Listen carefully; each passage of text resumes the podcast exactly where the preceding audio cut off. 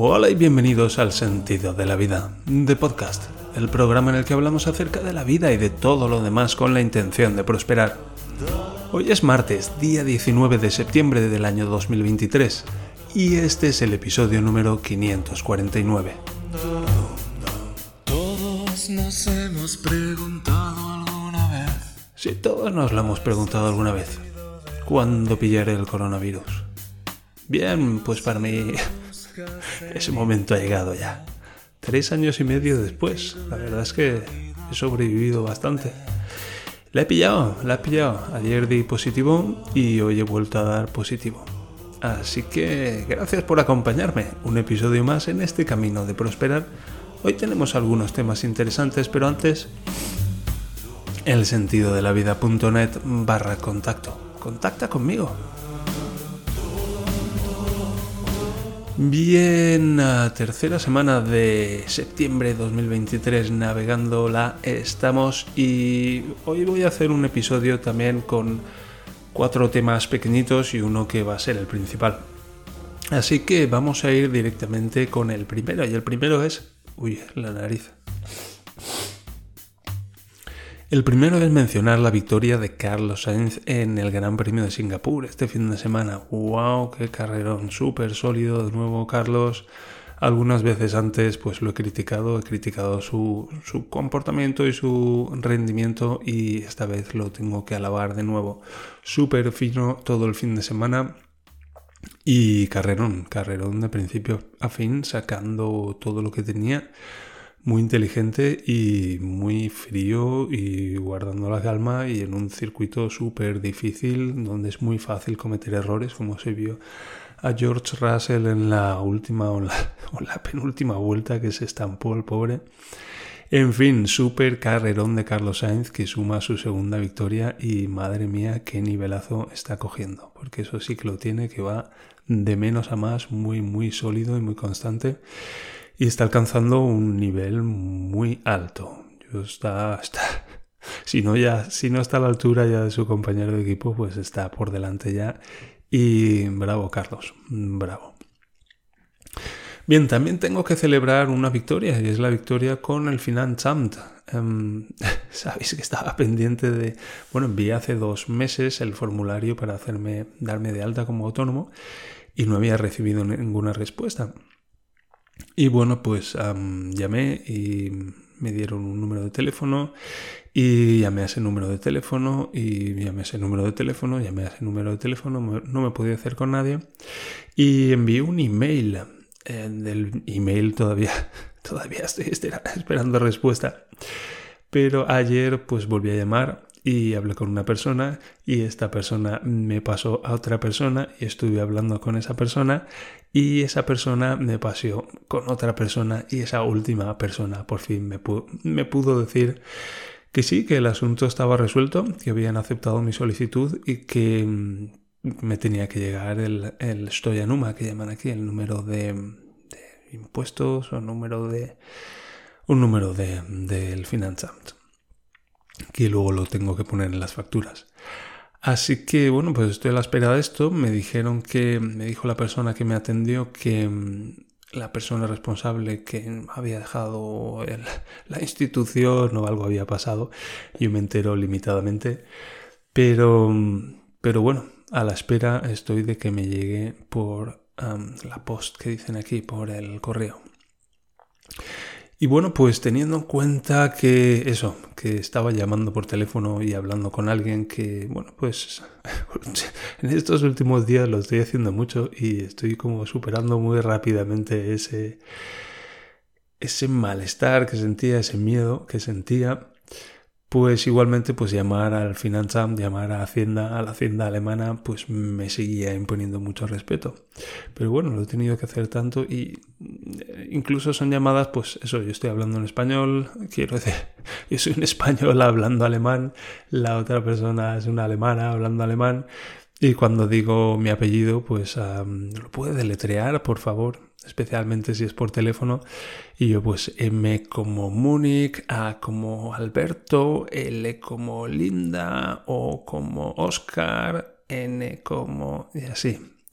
O sea que son conversaciones que exigen mucho de mí. Pero oye, lo he superado y sigo creando, generando recursos y sumándolos a mi caja de herramientas, así que muy contento y muy satisfecho por haber sacado esto también adelante. Siguiente tema del día. Siguiente tema del día. Puf, ¿cómo estoy? Esto no es tan malo como supongo que fue el coronavirus al principio de la pandemia sin, eh, sin vacunas, yo llevo tres vacunas, pero sí que, bueno, pues tengo bastante mal cuerpo. Em, la semana pasada compré un soldador de estaño.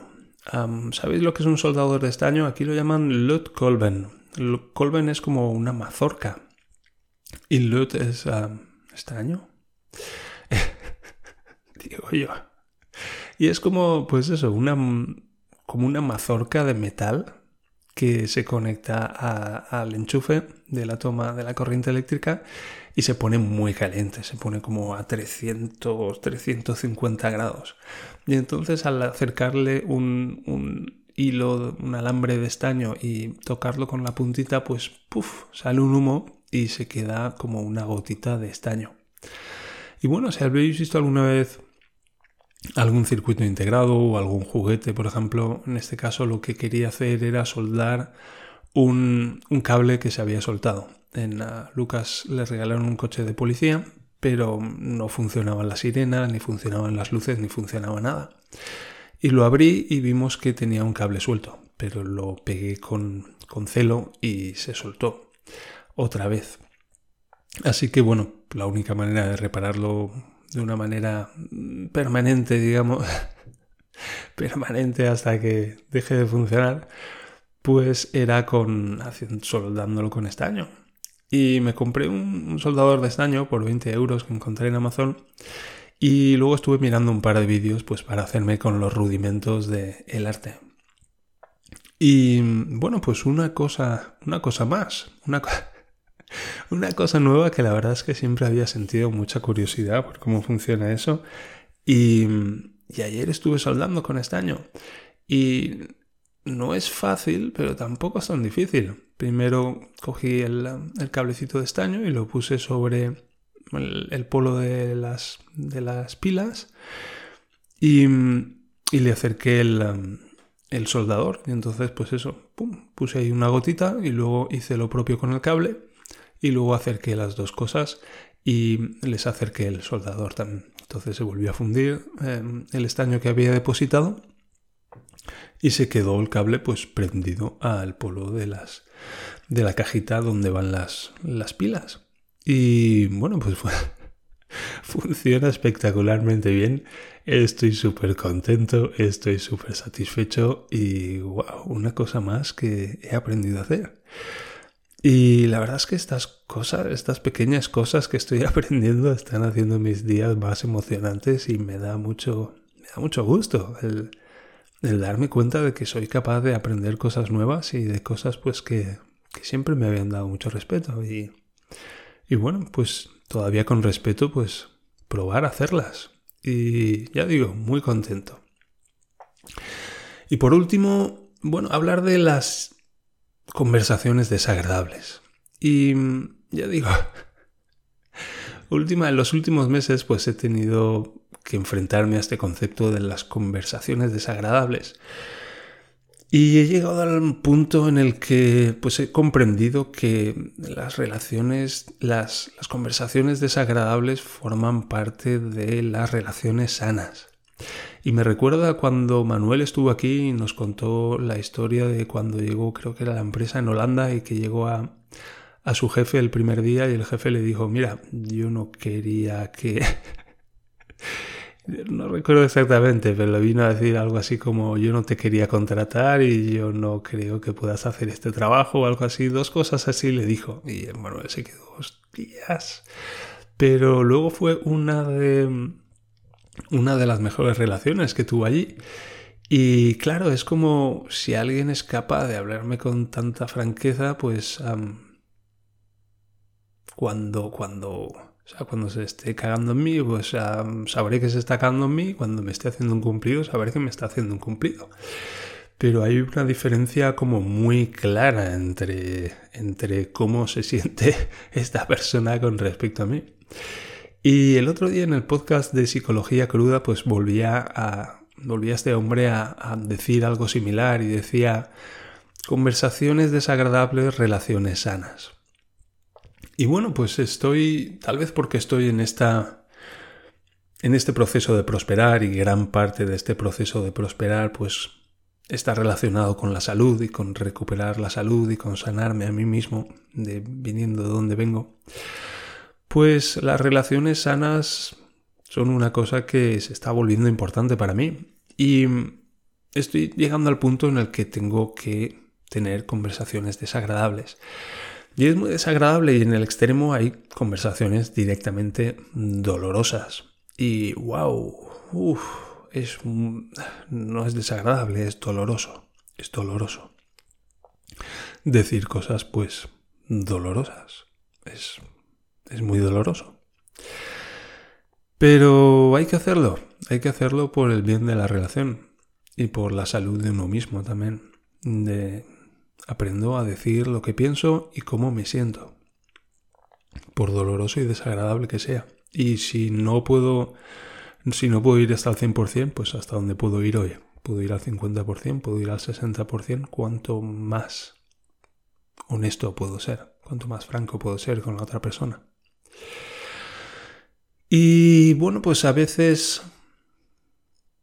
últimamente he tenido que hacer esto pues con personas muy cerca de mí, en mi entorno, por ejemplo con mi hermana, y, son cosas que, bueno, entre cuanto más, cuanto más familiar y más cercano, pues más difícil es para alguien de fuera hacerse una idea de, de lo que pasa.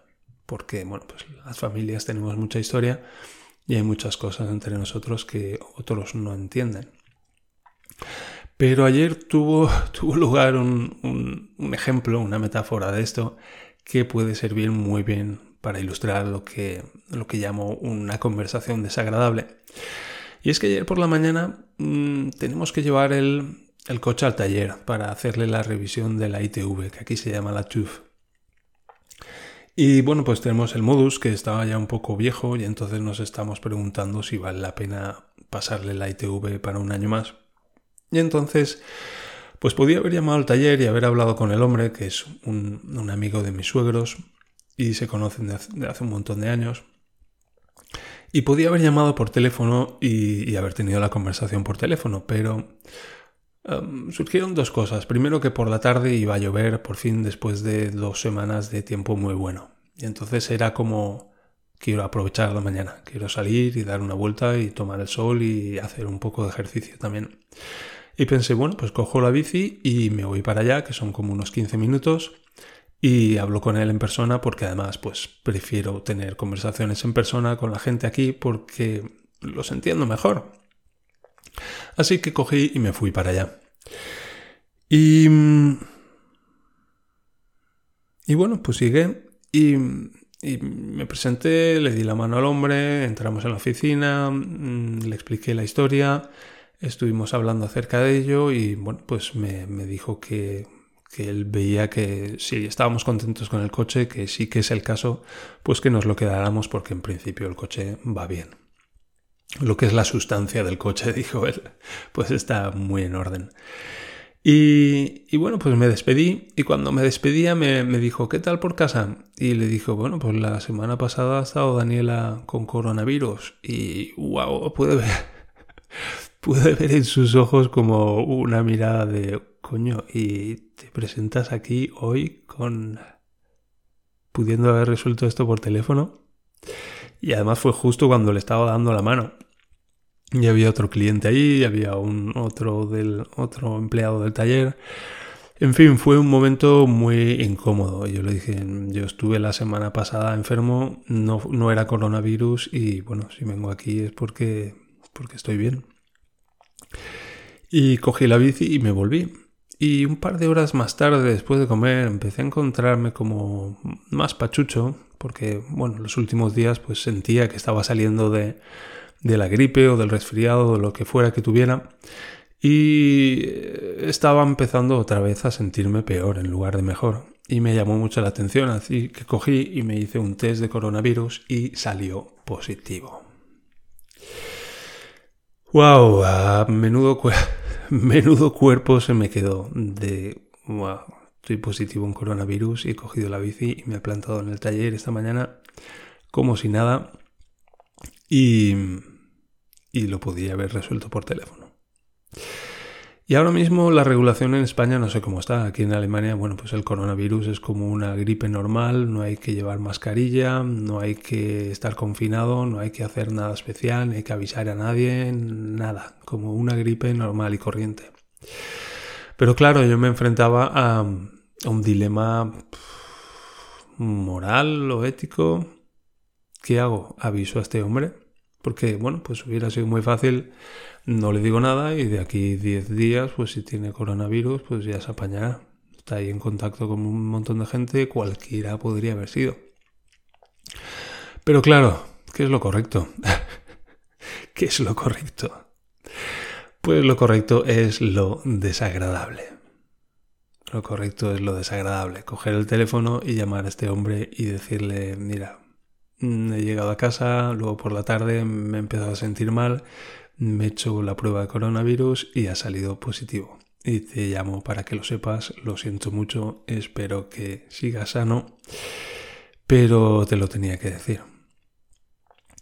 Y bueno, pues fue un trago la hostia de desagradable. Coger el teléfono, llamar, hablar con el hombre y explicárselo.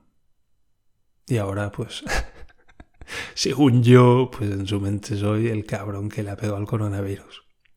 Seguramente, bueno, pues no sé en su mente quién soy, me lo estoy inventando. Así que ya puestos a inventar, pues puedo inventarme otra cosa o simplemente puedo dejar el espacio en blanco.